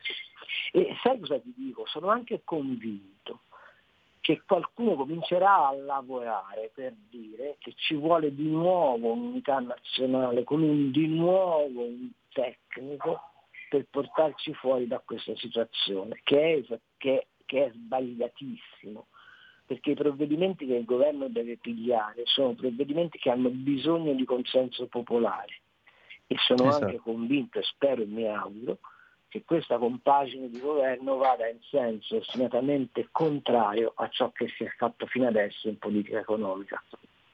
Esatto, e sarebbe ora anche di smetterla con questi amministratori di sostegno della politica. La politica deve fare politica. E poi vorrei ricordare anche che la pazza, come l'hai chiamata tu, la matta in Inghilterra, la Truss, nel secondo giorno da primo ministro, subito dopo la morte della regina Elisabetta, ha varato ce- e ha, concesso 100 nuove autorizzazioni per l'esplorazione e lo sfruttamento petrolifero del mare del nord perché l'Inghilterra ha bisogno di correre e non ha tempo da perdere appresso alle gretinate. Comunque abbiamo una telefonata e poi un vocale. Pronto chi è là? Sì, buonasera a tutti e due Lisetta. Buonasera Lisetta. Allora, volevo dirvi, i nodi da sciogliere per questo governo, ma perdere colpi, loro signori, sui mercati può diventare pericoloso perché a Bruxelles si prepara la battaglia per il nuovo patto di stabilità. In sostanza, quanto debito e quanto deficit annuale consentire a ogni paese? L'Italia purtroppo deve presentarsi a questo appuntamento strategico con i compiti a casa di cui ho ben fatti. Ma nel caso de- del PNRR i compiti richiesti sono di una qualità diversa secondo me, cioè soldi in cambio di riforme. E proprio in questo campo, di nuovo, il nuovo governo cioè, comincerà a qualificarsi affrontando subito i nodi che dovranno essere sciolti nella fase che precede la formazione dell'esecutivo. Come dare attuazione mh, con i relativi decreti alle riforme già approvate dal governo Draghi? Tutto qua, vi saluto e buona serata a tutti e due. Grazie, sentiamo l'audio e poi Carlo. Pronto? Andiamo con l'audio. Il problema è che all'estero loro vedono cosa si scrive e cosa si dice. Se una parte di giornalismo dice che è arrivata la destra, gli influencer dicono che è arrivato il fascismo, che è arrivato l'anticristo, eh, ovviamente, ovviamente all'estero ci credono, comunque com- cominciano a- a- ad avere dei dubbi il problema non è solo la sinistra che demonizza, ma anche il giornalismo. Ieri sera, per esempio, un programma sulle reti Mediaset, il eh, colore per indicare, il, per indicare le regioni che in cui ha vinto il centrodestra era un blu molto scuro tendente al nero, giusto anche per eh, capire la fantasia dei grafici che ci sono. Un saluto a tutti, sono Fedele, ciao Antonino, ciao dottor Cambi. Ciao Fedele, Ciao, un Fedele. abbraccio. Carlo. Allora sì, quello del patto di stabilità è sicuramente il grimaldello che l'Europa utilizzerà, fa parte quei- degli strumenti evocati dalla von der Leyen, che verranno attuati nel momento in cui verranno attuati. Ma attenzione, c'è una cosa che io voglio dire, quando incensate Draghi per il famoso whatever it takes, lo ricordi? Sì, no? Sì, ha sì, sì. salvato l'euro, ha salvato... Sì, sì, che con quella manovra, quel colpo di bacchetta magica siamo diventati Esatto. tutti biondi e con gli occhi azzurri in una notte, Co- sì. La domanda è come è stato finanziato il whatever it takes? Che cosa, che cosa significava whatever it takes? Significava che la Banca Centrale Europea comprava a qualsiasi prezzo e a qualsiasi quantità i titoli emessi, ok? Ok. Vero?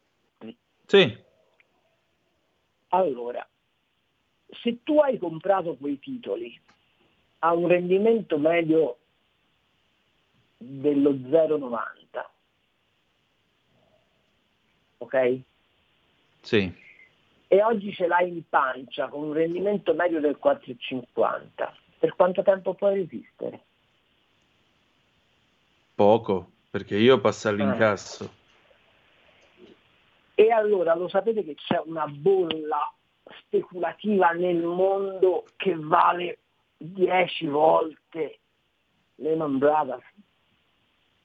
Mm. È la bolla speculativa dei bond, cioè di tutti i titoli di Stato che sono stati emessi per finanziare i it takes e poi la pandemia, eccetera, eccetera. L'ammontare di questa roba è 16 mila miliardi all'anno, cioè è il PIL dell'Europa. Domanda, se quelli che li detengono vanno all'incasso, che fine facciamo? Che spianano tutto e ci fanno un parcheggio. Allora, vedete che in economia le ricette magiche non ci sono e non ci sono nemmeno gli uomini della provvidenza. L'unica cosa che conta è una eh, pervicace, ostinata e diuturna creazione di valore.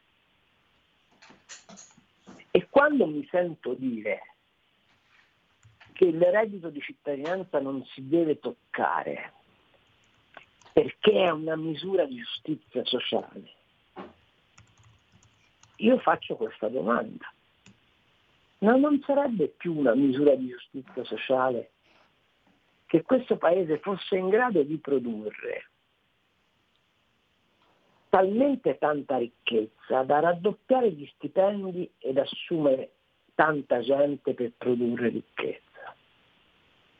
E non sarebbe più utile cominciare a razionalizzare i servizi pubblici e fare dei tagli di spesa seri, magari facendo quel federalismo fiscale per cui la gente controlla direttamente dove vanno i propri quattrini delegati nelle mani delle rappresentanze pubbliche.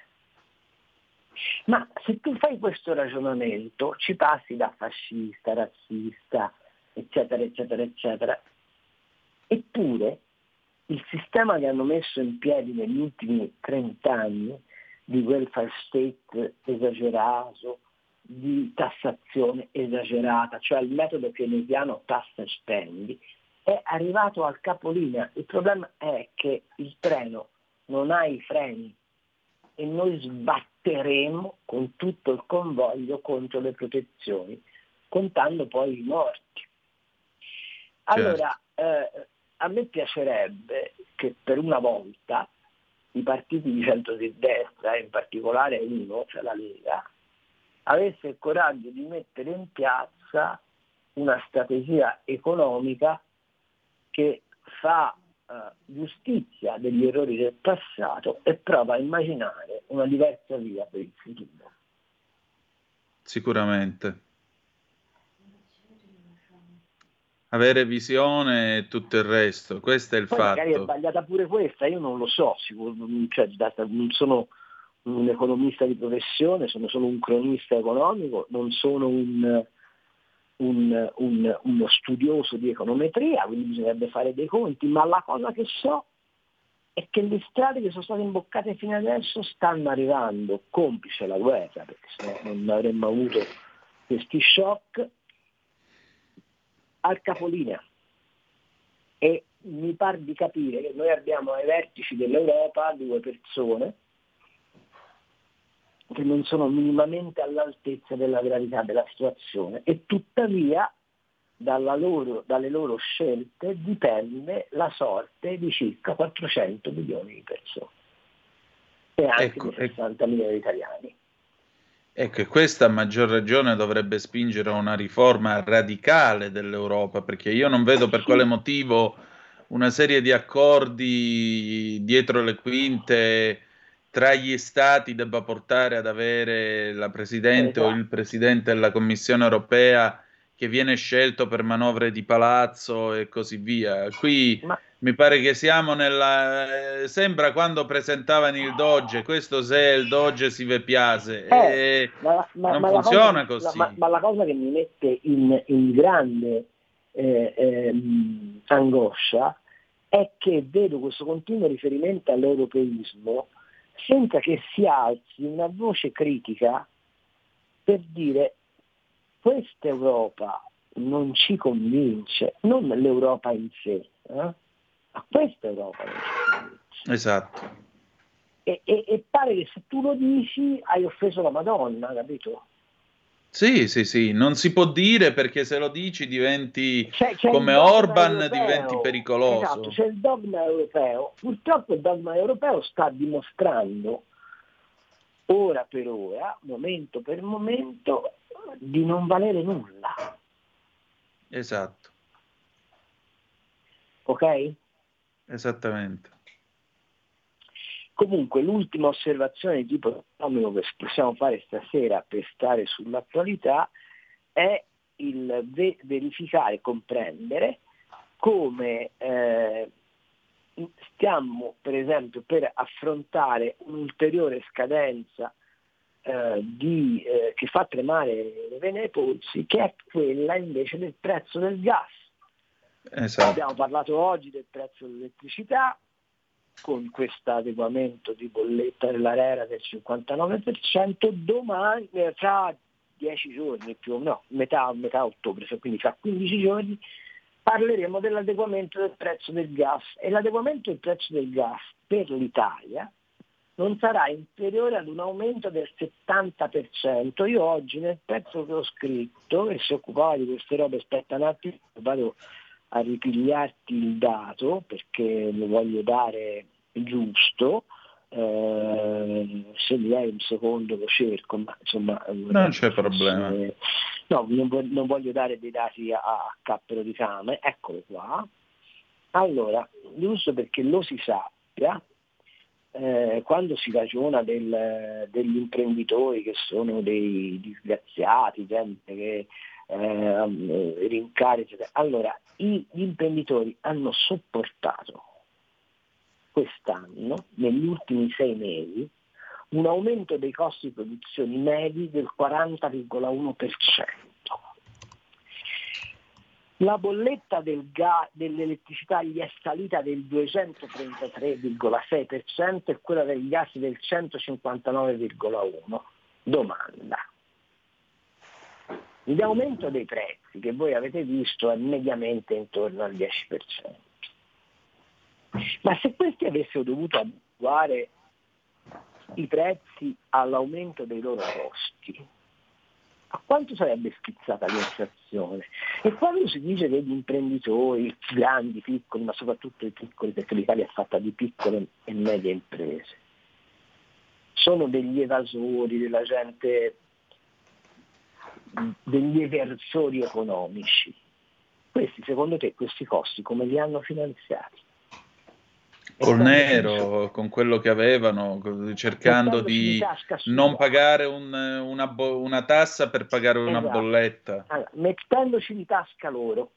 Allora, il ragionamento è un paese che è costruito su una platea di soli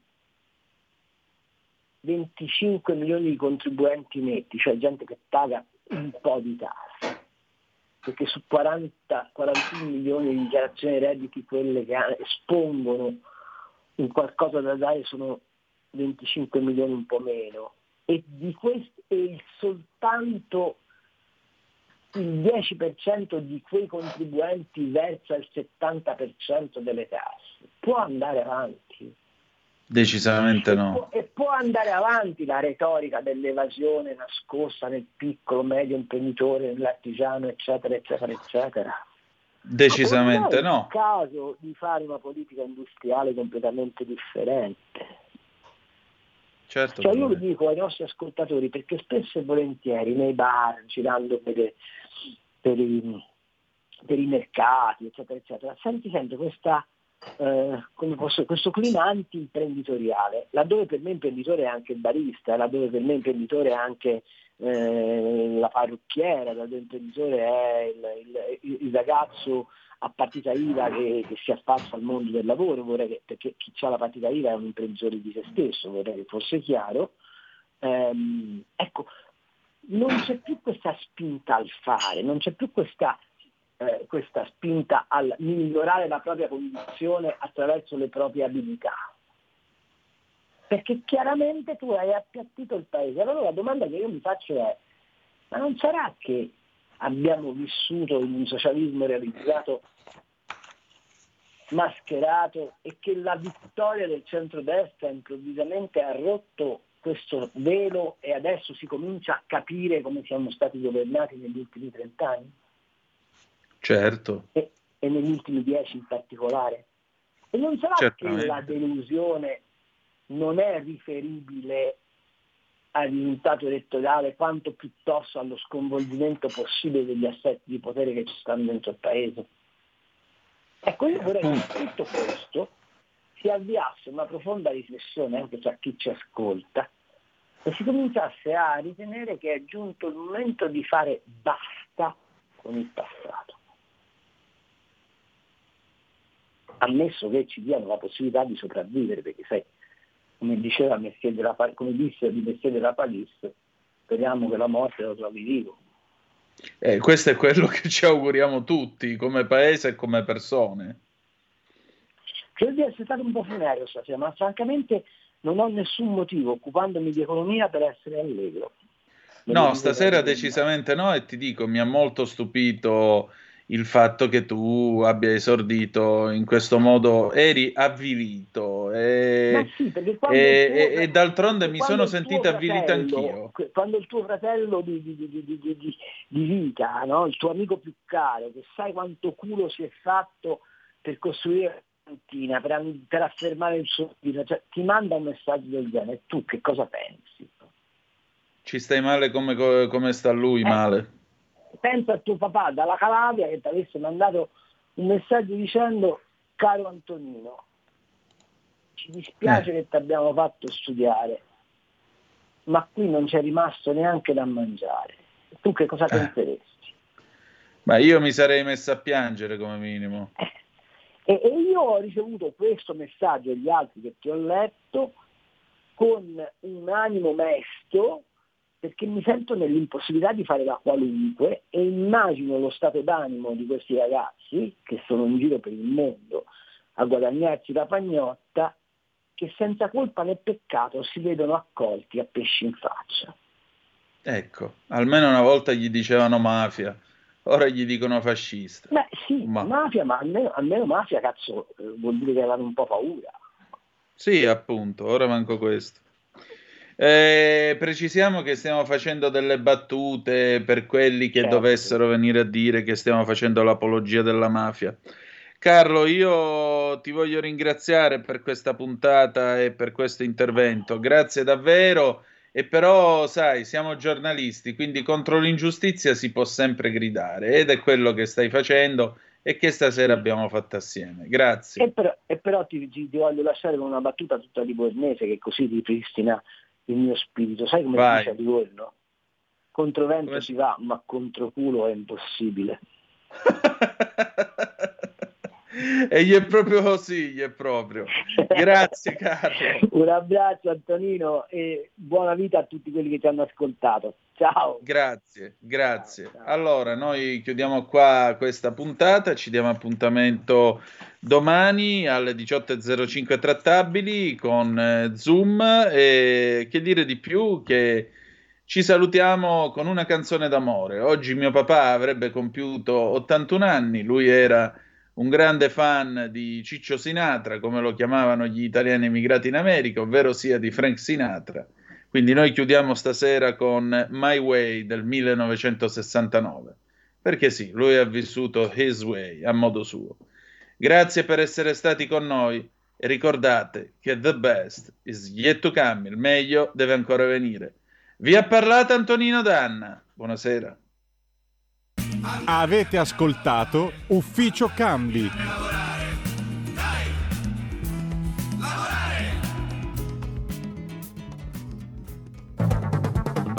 Avete ascoltato Zoom, il drive time in mezzo ai fatti.